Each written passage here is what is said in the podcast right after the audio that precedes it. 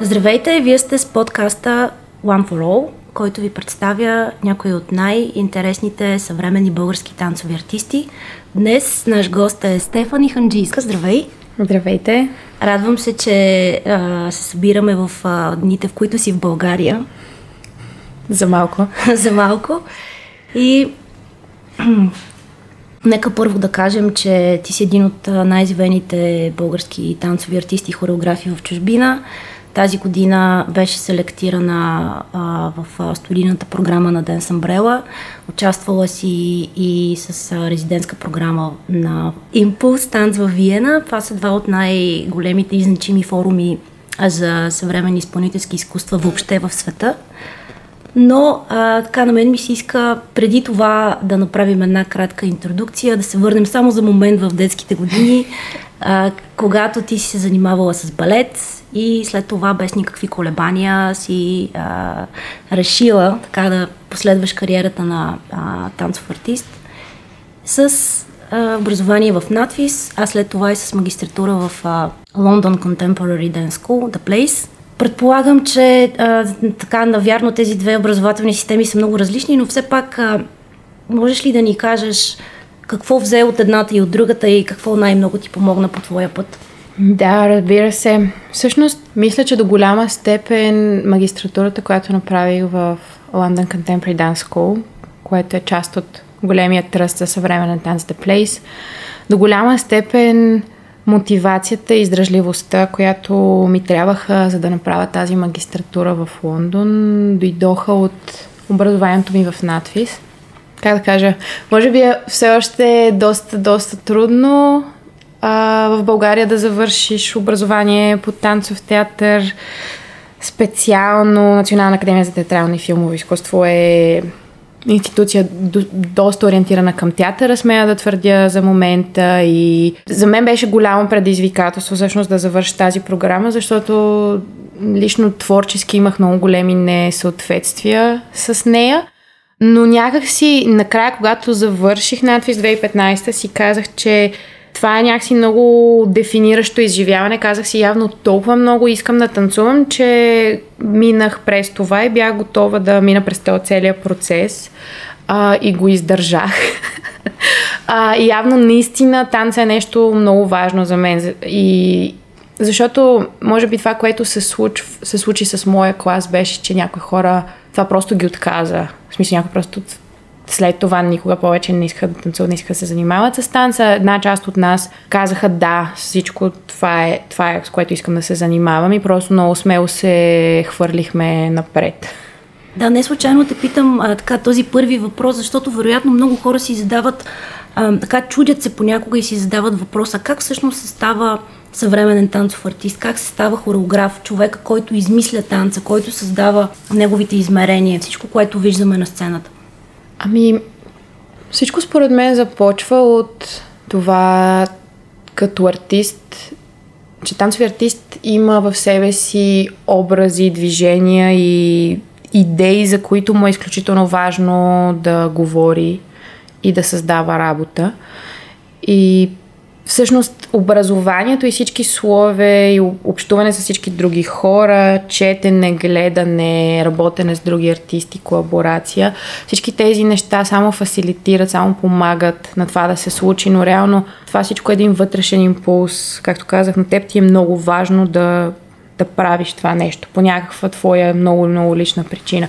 Така че за мен това, това е най-важното нещо и всъщност всеки има тяло и всеки може да създава с това тяло танц, който да е различен и интересен. И всъщност, ако гледаме световните тенденции на танца в момента, изключително много интересна и програмирана е работата на артисти, които намират много личен начин да работят с телата си извън официалната школовка на танцовите училища.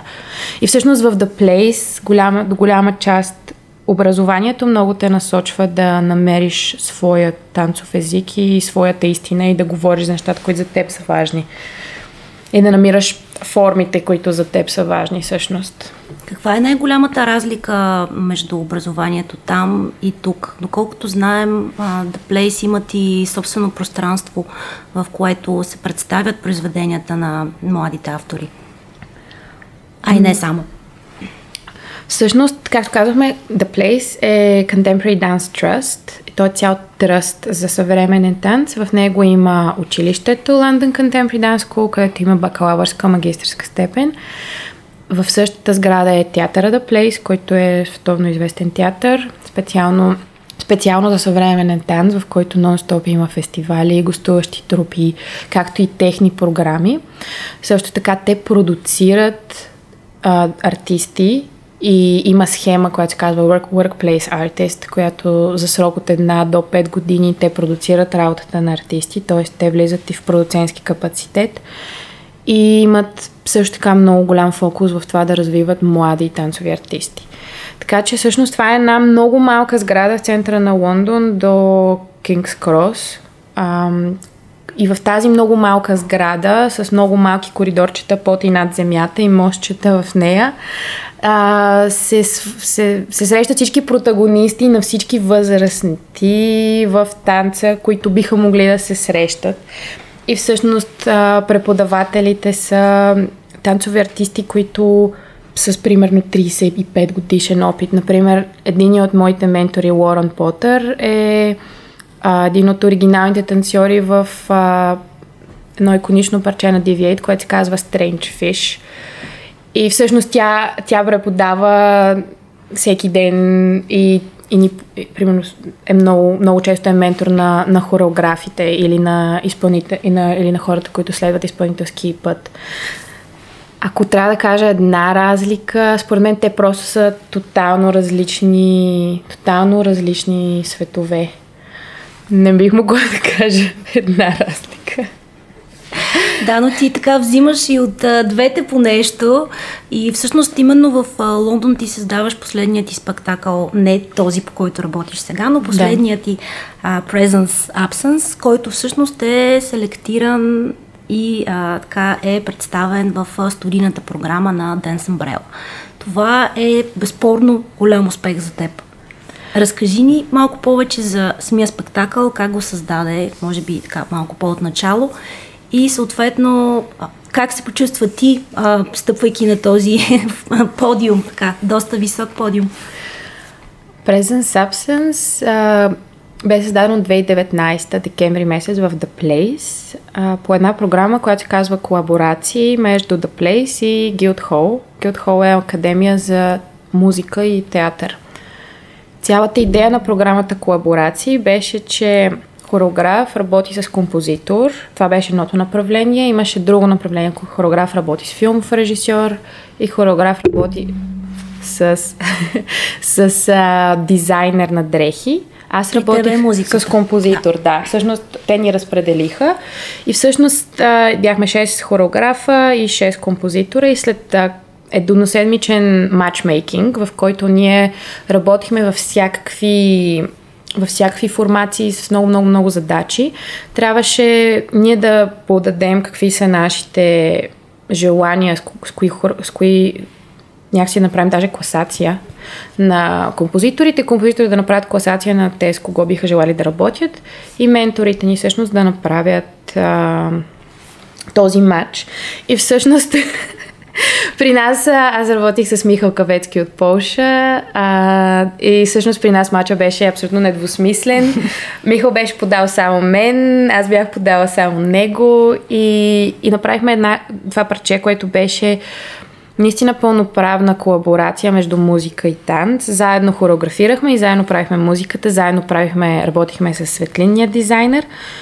И всъщност а, Михал идва първо от класически бекграунд като композитор, дълго време концертиращ пианист, а пък аз съм човек, който супер много слуша техно. и...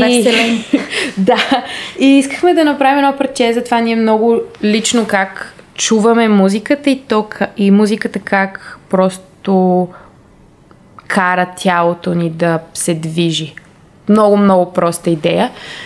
И на базата на тази много проста идея всъщност създадохме цялото парче, в което тялото много често е подчинено на музиката, тялото достига до някакво, някакъв екстаз, някакво пречистване, някакво много не, невъзможно иначе състояние, защото е абсолютно изпразнено от своите намерения и откликва като един нерв на, на музиката. Много чисто.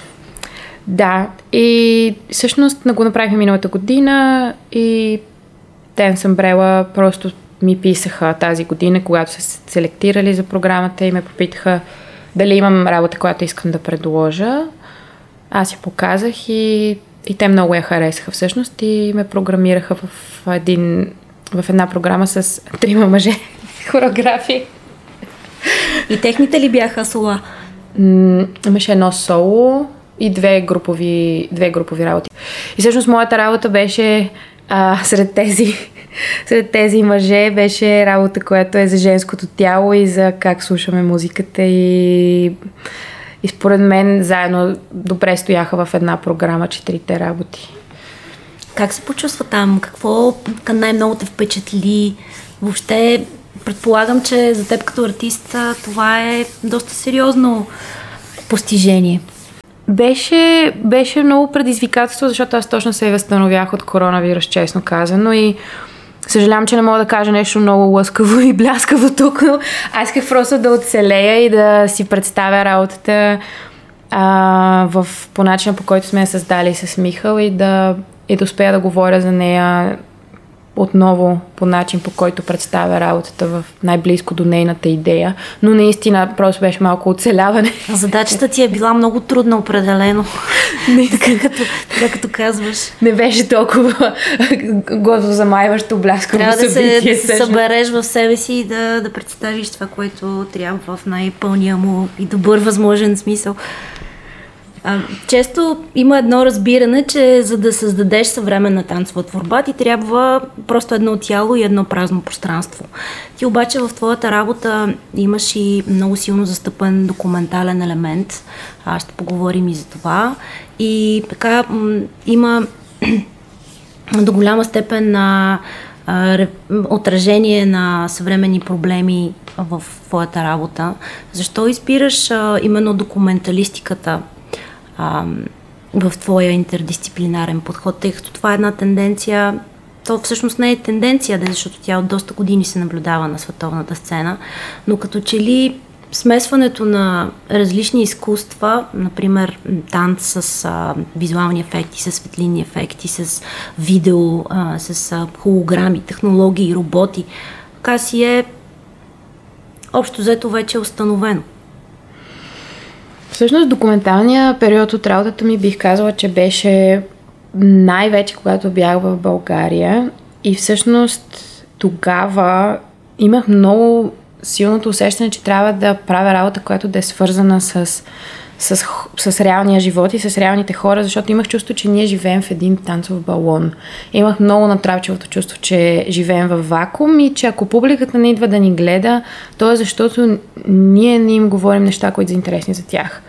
Тоест нямах идеята, че хората трябва да идват да ни гледат, а че ние не правим достатъчно то, за да ги ангажираме и това не ми даваше мира. Всъщност всичко започна това, че Неда Соколовска има студио за документален театър Vox Populi, където аз попаднах и много ми хареса това реално ние да говорим с реални хора, да говорим с бабата от пред свети седмочисленици, която продава цветя и, и да правим тези хора протагонисти. После бях асистент на Неда и толкова много ме вдъхнови това, че аз а, записах бакалавър в а, нов български, който завърших по антропология. И за мен беше много интересно в целия този период, 4 години, да знам за другите и да, да чувам на другите гледната точка, някой, който не си ти. Мисля, че това е изключително обогатяващо, да можеш да влизаш в обувките на другите и да, и да чуеш те защо, защо, си, защо правят нещата, които правят.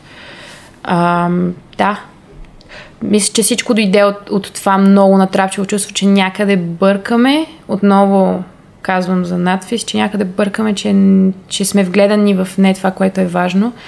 И естествения ми естествената ми реакция беше да погледна, да погледна навън в реалния свят и в хората, които обикновено не са в спотлайта.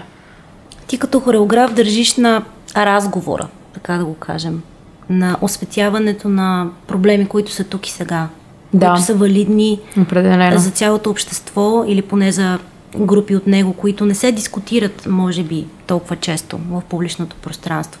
В този смисъл м, си казвала и преди, че изкуството не е самоцелно. То не може да се прави само по себе си, освен ако а, не комуникира някакво послание. Или поне не поставя някакъв проблем. Ами според мен може да се прави, но за мен просто аз нямам потик да го правя затворена в моя си балон. Всъщност в момента съм в процес с а, Коста Каракшан и с Ясен Василев като драматург и много говорим за това ние защо правим танц, какво ни зарежда, какво е важно за нас и нещото, което излиза съвсем естествено и при мен и при Коста е, че за нас е много важно да говорим с хората и че всъщност ние използваме тази сцена, за да повдигнем някакъв въпрос по начин, който е красив или смешен, или тъжен, или брутален. И... Но това е нашия начин всъщност да започнем да говорим за него с всички останали. И да, според мен това е супер, супер важно. И всъщност, когато си във Великобритания, през цялото време всички те питат за твоята идентичност и те питат ти за какво искаш да говориш с, с работата си. Това е най-важното. И хората всъщност години наред говорят за едно нещо. Примерно, ако темата ми е женствеността, аз, аз, аз мисля върху това какво е да си жена в дългосрочен план. А, и докато мисля, го обсъждам с себе си през танца си и го обсъждам с другите хора, които идват да го гледат и с колабораторите ми. И, с... и така става едно публично обсъждане, което е въплатено в танци, в, а, в образи. Много е много специфичен процес. Определено, да. Има ли според теб а, някаква задръжка у публиката, м, която някак си очаква м, да види естетическата част на танцовото изкуство, красотата в движението и като че ли се плаши да навлезе в дълбочина и да види проблема, който се поставя? Защото съвременният танц все пак успява да комуникира проблеми на настоящето. Много, говорих, много говорим и за това. Защо, да, хората определено искат да видят красота, но хората виждат в нас като танцори едни необикновени същества, които са останали много близко до детето в себе си, които си позволяват да, си, да играят и които имат тези прекрасни тела, които се сгъват и правят необикновени неща. Понякога и невъзможно. И невъзможни. И това изпълва хората с любопитство към нас и с обич към нас, особено българската публика или това, което аз усещам а, в нея. Просто те искат да видят тази красота, защото тя им дава нещо необикновено, което те не изпитват или мислят, че не могат да изпитат през собствените си тела. Така че това е нормално и всъщност а, не мисля, че трябва много да ги порицаваме за това, че те искат да виждат красиви неща. Аз мисля, че публиката очаква да види красив ням танц, направен музикално, по-музикално произведение на сцената, но всеки път, когато ние като артисти се осмелим да им предложим нещо друго, ако всъщност успеем да ангажираме добре публиката и да им, и им говорим, им кажем защо е важно и защо правим това, което правим, те винаги идват в нашия свят. Те винаги, ако ние им подадем ръка, публиката винаги идва в нашия свят, чува това, което ние им говорим. И всъщност, според мен е въпрос на това, че и ние имаме някаква отговорност. Не е в смисъл, че е двустранна отговорност. И, и това, че те искат красота, не е лошо. Може би трябва да им даваме някаква степен красота, докато си говорим с тях за тежки проблеми. Защото много често хората казват, аз имам достатъчно проблеми. Да. И гледам новини. Аз нали, не живея в балон. В смисъл, всички тези проблеми аз ги осъзнавам и според мен изкуството, танца има тази уникална способност да, да превъплати проблемите в нещо много по-интересно и да, и да работим като общество върху тия проблеми по някакъв друг начин. И затова според мен хората дават някакъв бутат обратно, когато тотално... Или не го усещат, може би. Това е другия измерител, може би. Не знам, според мен е много важно, когато публиката идва след представление, те, за мен единственото, което е важно е те да се чувстват овластени, да разбират работата както те искат. А, много често публиката в България идва и чака след представление и с а, разкодирано представление и пита така, аз разбрах това и това, това вярно ли е? И искат да получат а, печат, на... печатче, пчеличка, че да. те са разбрали добре представлението и аз им казвам, ние работихме, да кажем, върху тази тема, но може да е това, което сте видяли. Може и да не е него. За мен те, е важно те да са овластени, когато гледат представление, не да разберат нещо. Всеки свободно да тълкува и да разсъждава. И да се чувстват а, уверени в това да ходят да гледат а, танци, да гледат а, интердисциплинарни изкуства, защото според мен това е нещо, което често спира хората. Те ще си кажат, аз няма да го разбера, това ще ме накара да се чувствам зле и аз не искам да ходя да се чувствам зле. Което е нормално, според мен. Но може да се почувствам пък много по-добре, не се знае. Може да не ми хареса, но аз се чувствам добре спрямо себе си. Да си кажа, ми аз не бих да го направил по този начин това представление. Това също е реакция. Да.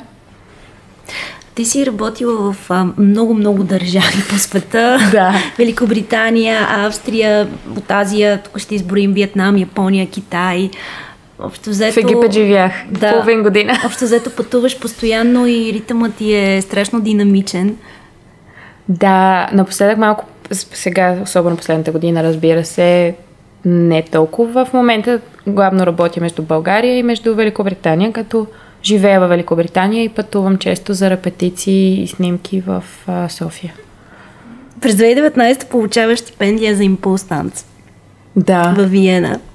Това е един от най-най-най-големите и важни и мащабни фестивали, форуми въобще в света на съвременните изпълнителски изкуства. Как стигна до там? А, може би да ни разкажеш първо за това. И по време на престоя ти от, мисля, 5 седмици. Да. Какво се случи? Работи там, доколкото знаем си, работила с много интересни хореографии, присъствала си на страхотни лекции, гледала си уникални спектакли. Да, това е, може би, любимия период в живота ми. Някога нещо, което ми се е случвало, беше да отида на импулстанц.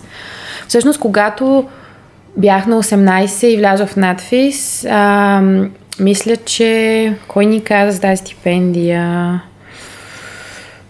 Не си спомням, Вили Прагер, Ива Свещарова или Станислав Геннадиев. Някой ни каза има една стипендия в Виена, която е 5 седмици и супер много ще научите там. И ние, аз и мой колега Филип Миланов, казахме, трябва да отидем и си подавахме документите. и те не ни избраха. Това беше 2010. И след това, следващото лято, аз много си подавах документите и пак не ме избраха. И всъщност всяка година, от примерно 2010 до може би 2016-17, всяка година съм си подавала документите за но не се отказа. Не, защото аз го възприех, че това е нещо, което и всъщност много важно да беше гледната точка на, на моите по, малко по-опитни танцови колеги. Например, Ивайло Димитров, който ни е преподавател по импровизация в надвис, ми каза, няма да се отказваш, аз кандидатствах 9 години и на 10-та, когато вече бях доста по-зрял и всъщност имаше много по-голямо значение за мен да взема стипендията във Виена и вече имах своя работа.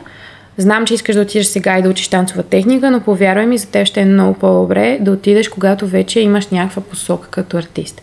И аз естествено не му повярвах. И всъщност 2019 година получих една стипендия в България на Фундация Културни перспективи за танц и Галя Борисова ми беше ментор. И те ми казаха какво искаш да направиш с средствата от стипендията. Аз казах, може ли спектакъл да направи? Те казаха, не, Искаме да инвестираме в твоето образование. И аз казах, щом ще образование, искам да отида на импулс танц. Без никакви съмнения. Без никакви съмнения и Галя Борисова веднага го одобри реално и каза, аз съм абсолютно съгласна.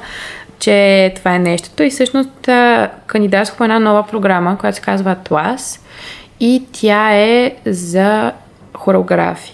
Тоест, тя има всичко, което DanceWeb има като оригиналната стипендианска програма, което е ам, да учиш колкото искаш курсове в тези 5 седмици, ам, да имаш, да живееш във Виена заедно с всички други стипендианти, да имаш а, това легендарно розово колело, с което всички карат на импулстанс, да гледаш а, нелимитиран брой представления, което е много, много важно.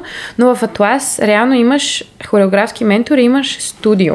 И ако на края на процеса искаш да покажеш работа в процес, може да го направиш на импулстанс, което според мен е Чудесно. Според мен е уникален шанс. И аз всъщност целите пет седмици във Виена наистина с пълни шепи, с пълни гърди всичко правех и м- всъщност успях да, да участвам в едно представление в Мумок на, на един хореографски ансамбъл. Успях да направя моята работа в процес накрая. Бях диджей в Бург театър. а, една вечер а, къд имаше хореографска платформа. Ходих на състезание Ритъм as a Dancer. А, гледах много представления. Най-важното се запознах с супер много хора от цял свят.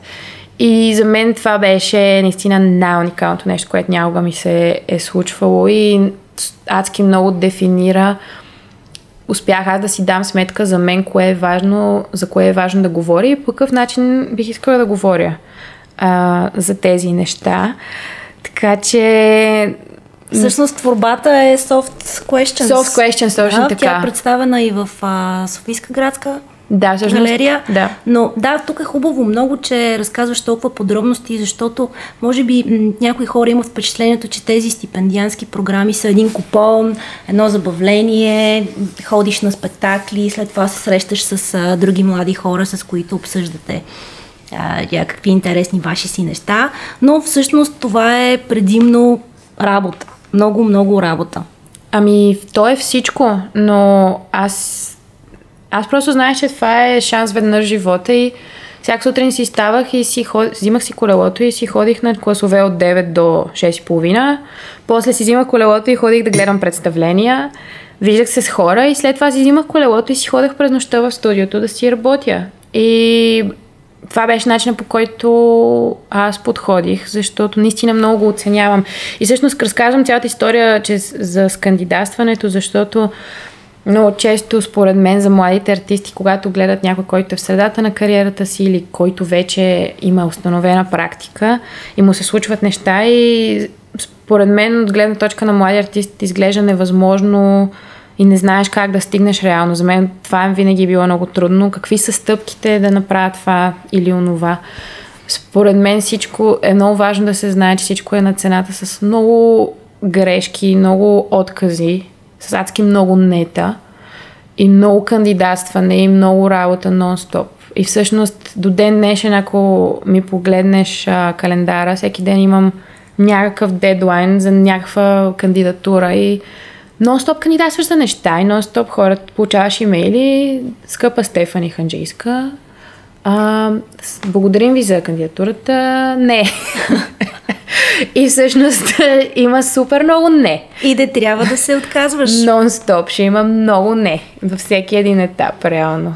А, и това е много важно да се знае, че, за, че ще има 90 нета и едно да. И ти работиш за това да.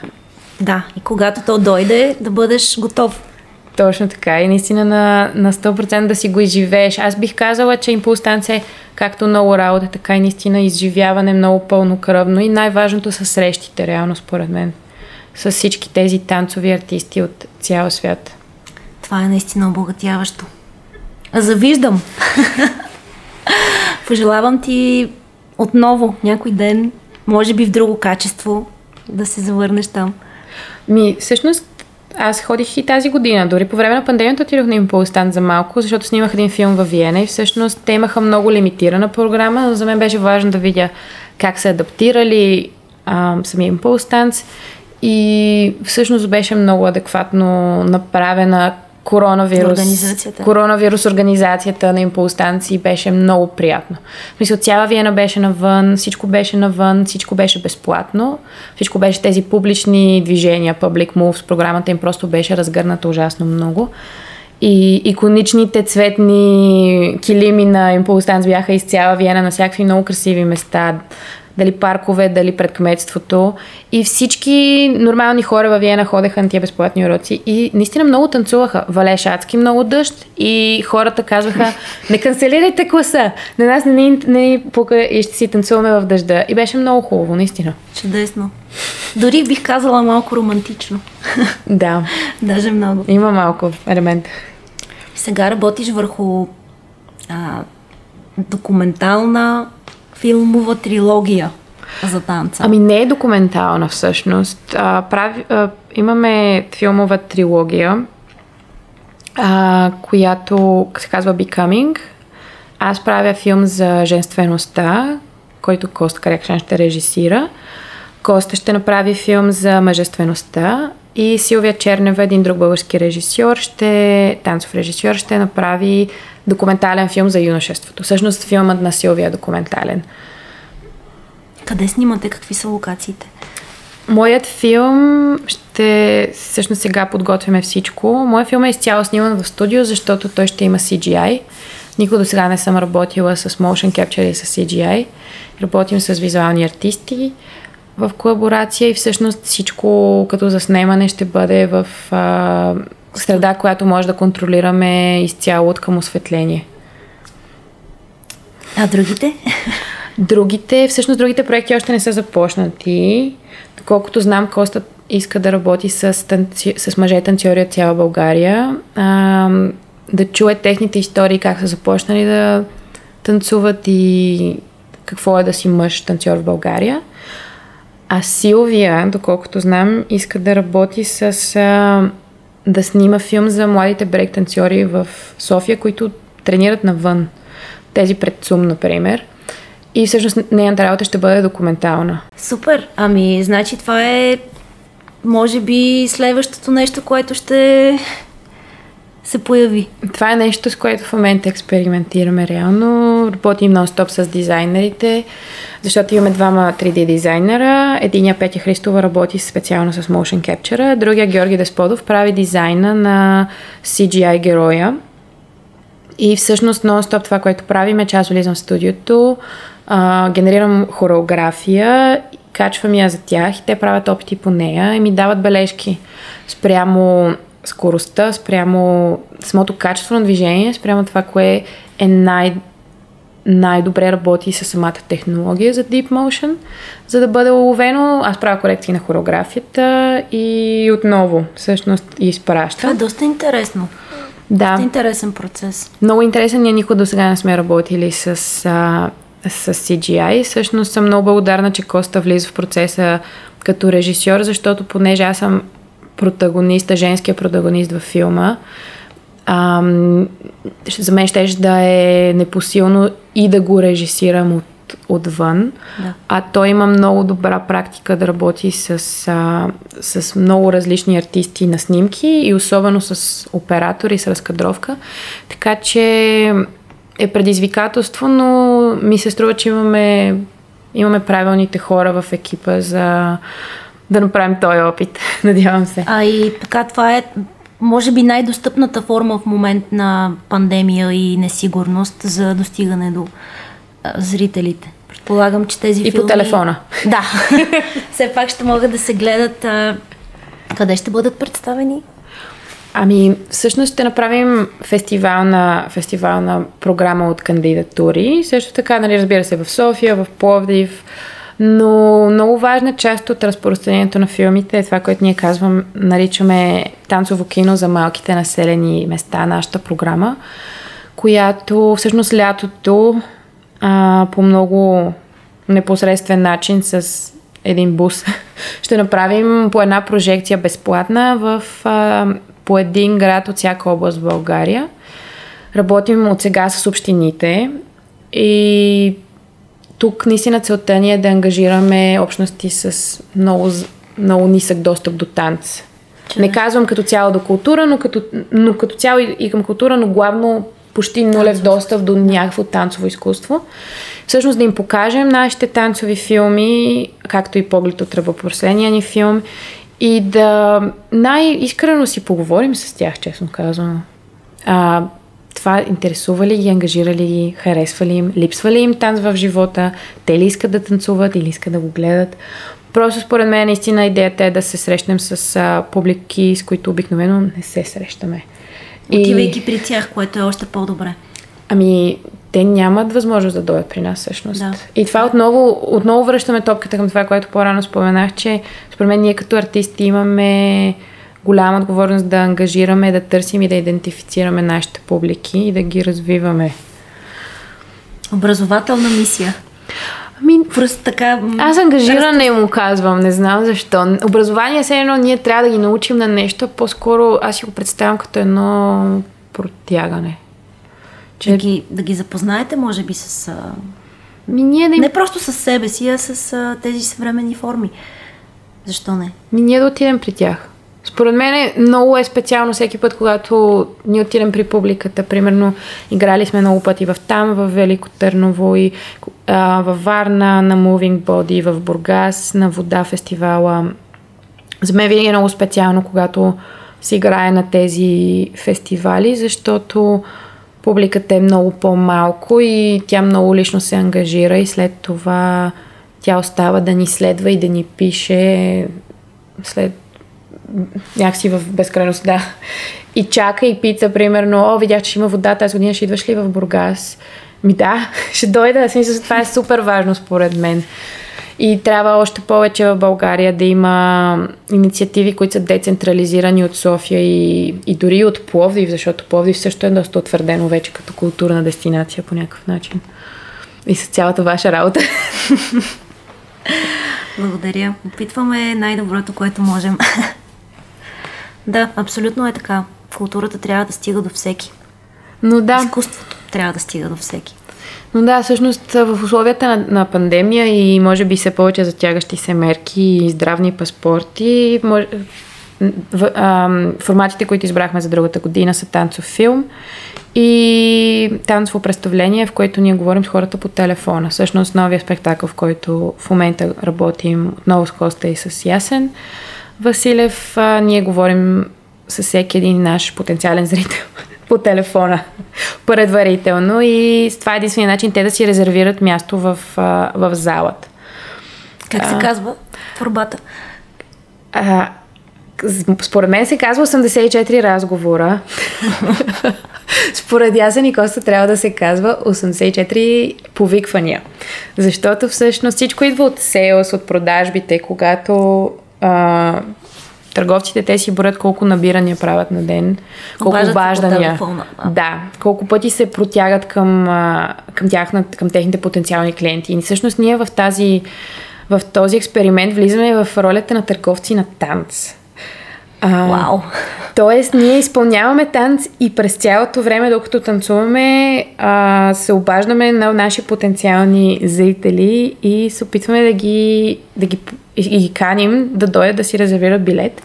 Но използваме и този шанс много хитро да си поговорим с тях за, за това те как си представят танца, какъв танц искат да видят. И всъщност много, много се опитваме да разберем за, за този скрит танц в техните глави.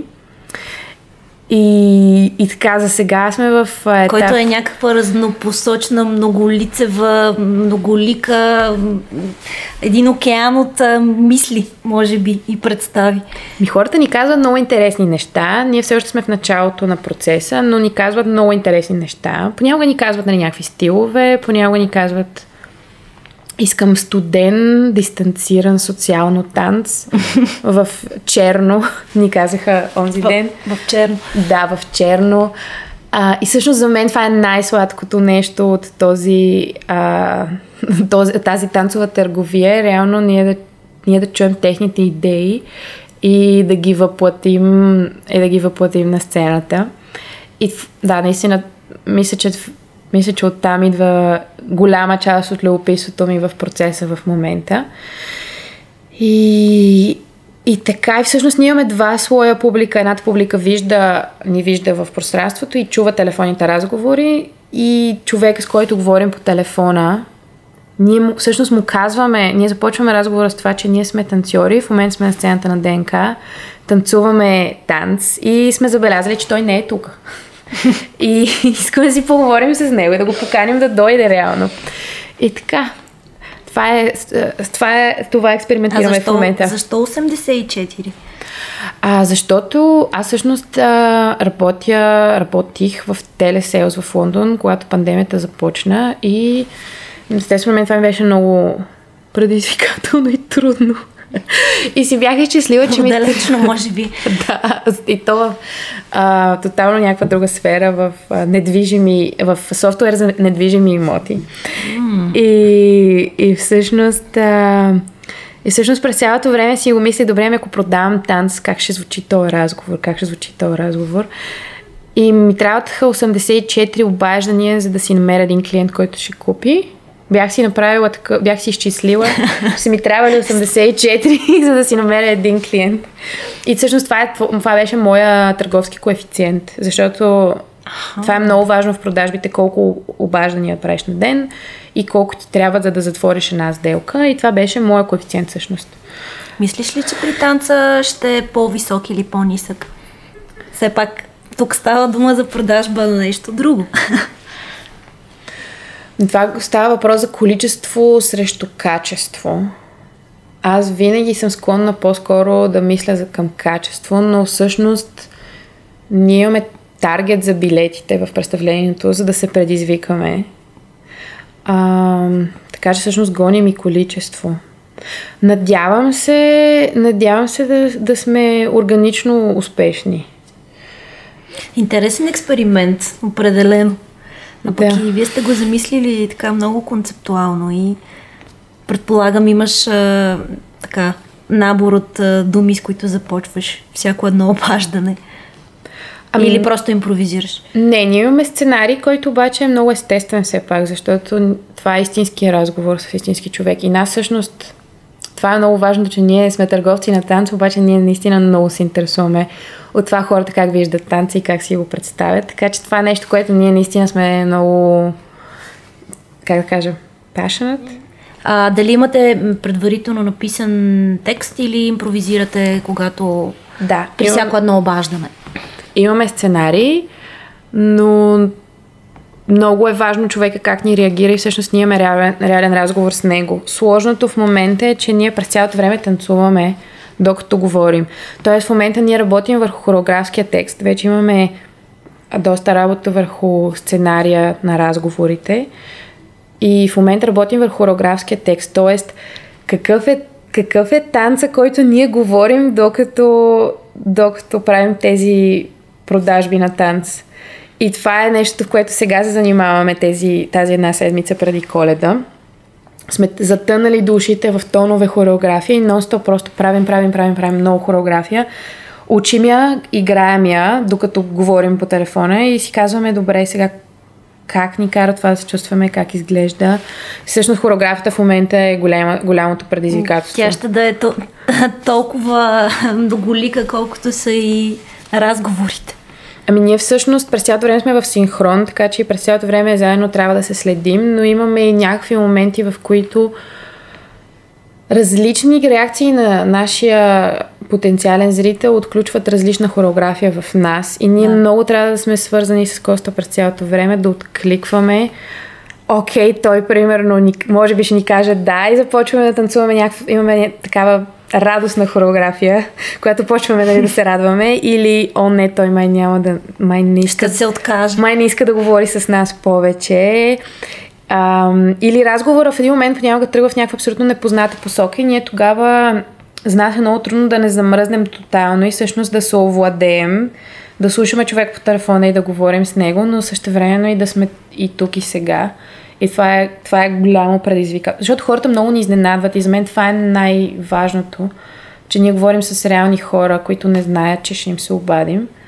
А, и те ни казват някакви невъзможни неща, смисъл много, много, много интересни неща. Не е ли точно това най-предизвикателната и може би каращата те да се влюбиш част от а, създаването на една творба.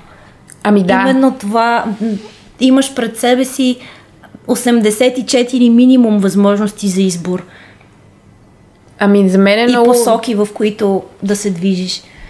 Ми според мен точно най-якото е, че си говорим с истински хора и обясняваме им какво правим и много чисто сърдечно им казваме, че ги каним. И следващия път те идват в залата и когато чуват тия разговори с други хора, те вече са били по телефона и си казват, вау, ето как изглежда от другата страна. А, и всъщност сега са там с нас в пространството. Но и това е един... Ние си го измислихме така, защото наистина имаме нужда да говорим повече с хората за танц, защо го правим, какво е и да, и да им дадем някакъв достъп до нас, който да е много непосредствен, защото те имат много въпроси. И се надяваме това да даде на зрителите, да им даде някакво освобождаване. Със сигурност, тъй като е интерактивно, на практика ги включва като протагонисти в... Тоест не протагонисти, но като части, като елементи от спектакъла. Да. Чудесно. Много, много силна идея, определено. Надявам се да стане добре и се надявам да можем да имаме танц, а, който да е безопасен за всички тази новата година 2021 и да е наживо, защото колкото и да можем да, да правим дигитален танц, а, танцът на живо създава общности и ангажира и просто е най-прекрасното нещо според мен на света. Не може да се сравни. Така е. Мога да кажа само нещо супер кратко и позитивно, а, което ми се случи миналата седмица преди да дойда в София. Всъщност а, кандидатствах за резиденция в студио Уейн Макгрегор в Лондон. И всъщност първият ден, когато отидох в Уейн Макгрегор, а, всъщност първото нещо, което супер много веднага ми показа колко е специално това место, беше, че офис, нали, офис менеджер, който ме посрещна, беше а, черна жена с увреждания, моторни увреждания, която толкова пълнокръвно си използваше ролята и се катереше по стълби и показваше студията и толкова много обичаше танца и мен супер много ме заради среща с нея. И след това тя, тя ми разказа всъщност те как функционира, защото студиото е адски красиво архитектурно и много често го наемат за филмови продукции, за кастинги. И тя ми каза, ам, ние се стараем всяка седмица до, всъщност казваме всяка седмица до сряда е крайния срок за следващата седмица да се запазва за външни наемания студиото. И а, защото за нас не е най-важно да изкараме най-много пари, а за Уейн а, и посочи към кабинета му, за Уейн е най-важно младите хореографи да имат пространство да работят. Така че дори да ни поискат да наемат студиото след сряда, и аз ки много ме зарадва, като го, като го чух реално и мисля, че е нещо много позитивно за завършек. Това е супер позитивно, да. Освен това е осъзната мисия да. към артистите, към изкуството. Добре, сега ще направя едно заключение. А, а може би да, нещо за публиката или някакво пожелание. А, много се радвам, че успяхме да се срещнем, да си поговорим за твоята много интересна кариера, много интересна практика. Така, човек, който много пътува, много м- вижда, осъзнава, възприема, слуша. Радвам се много, че бяхме заедно. Пожелавам ти здраве, най-вече и разбира се, успешна година. Чакаме да гледаме филмите с голямо нетърпение, както и да чуем как се продава танц на живо. Благодаря. Много благодаря за поканата и се надявам да се срещнем отново скоро всички пак в пространство, движещи се и танцуващи, а не на екран. Да, но ще дойде и този ден. Със да. сигурност. Благодаря ти. Благодаря. Thank you.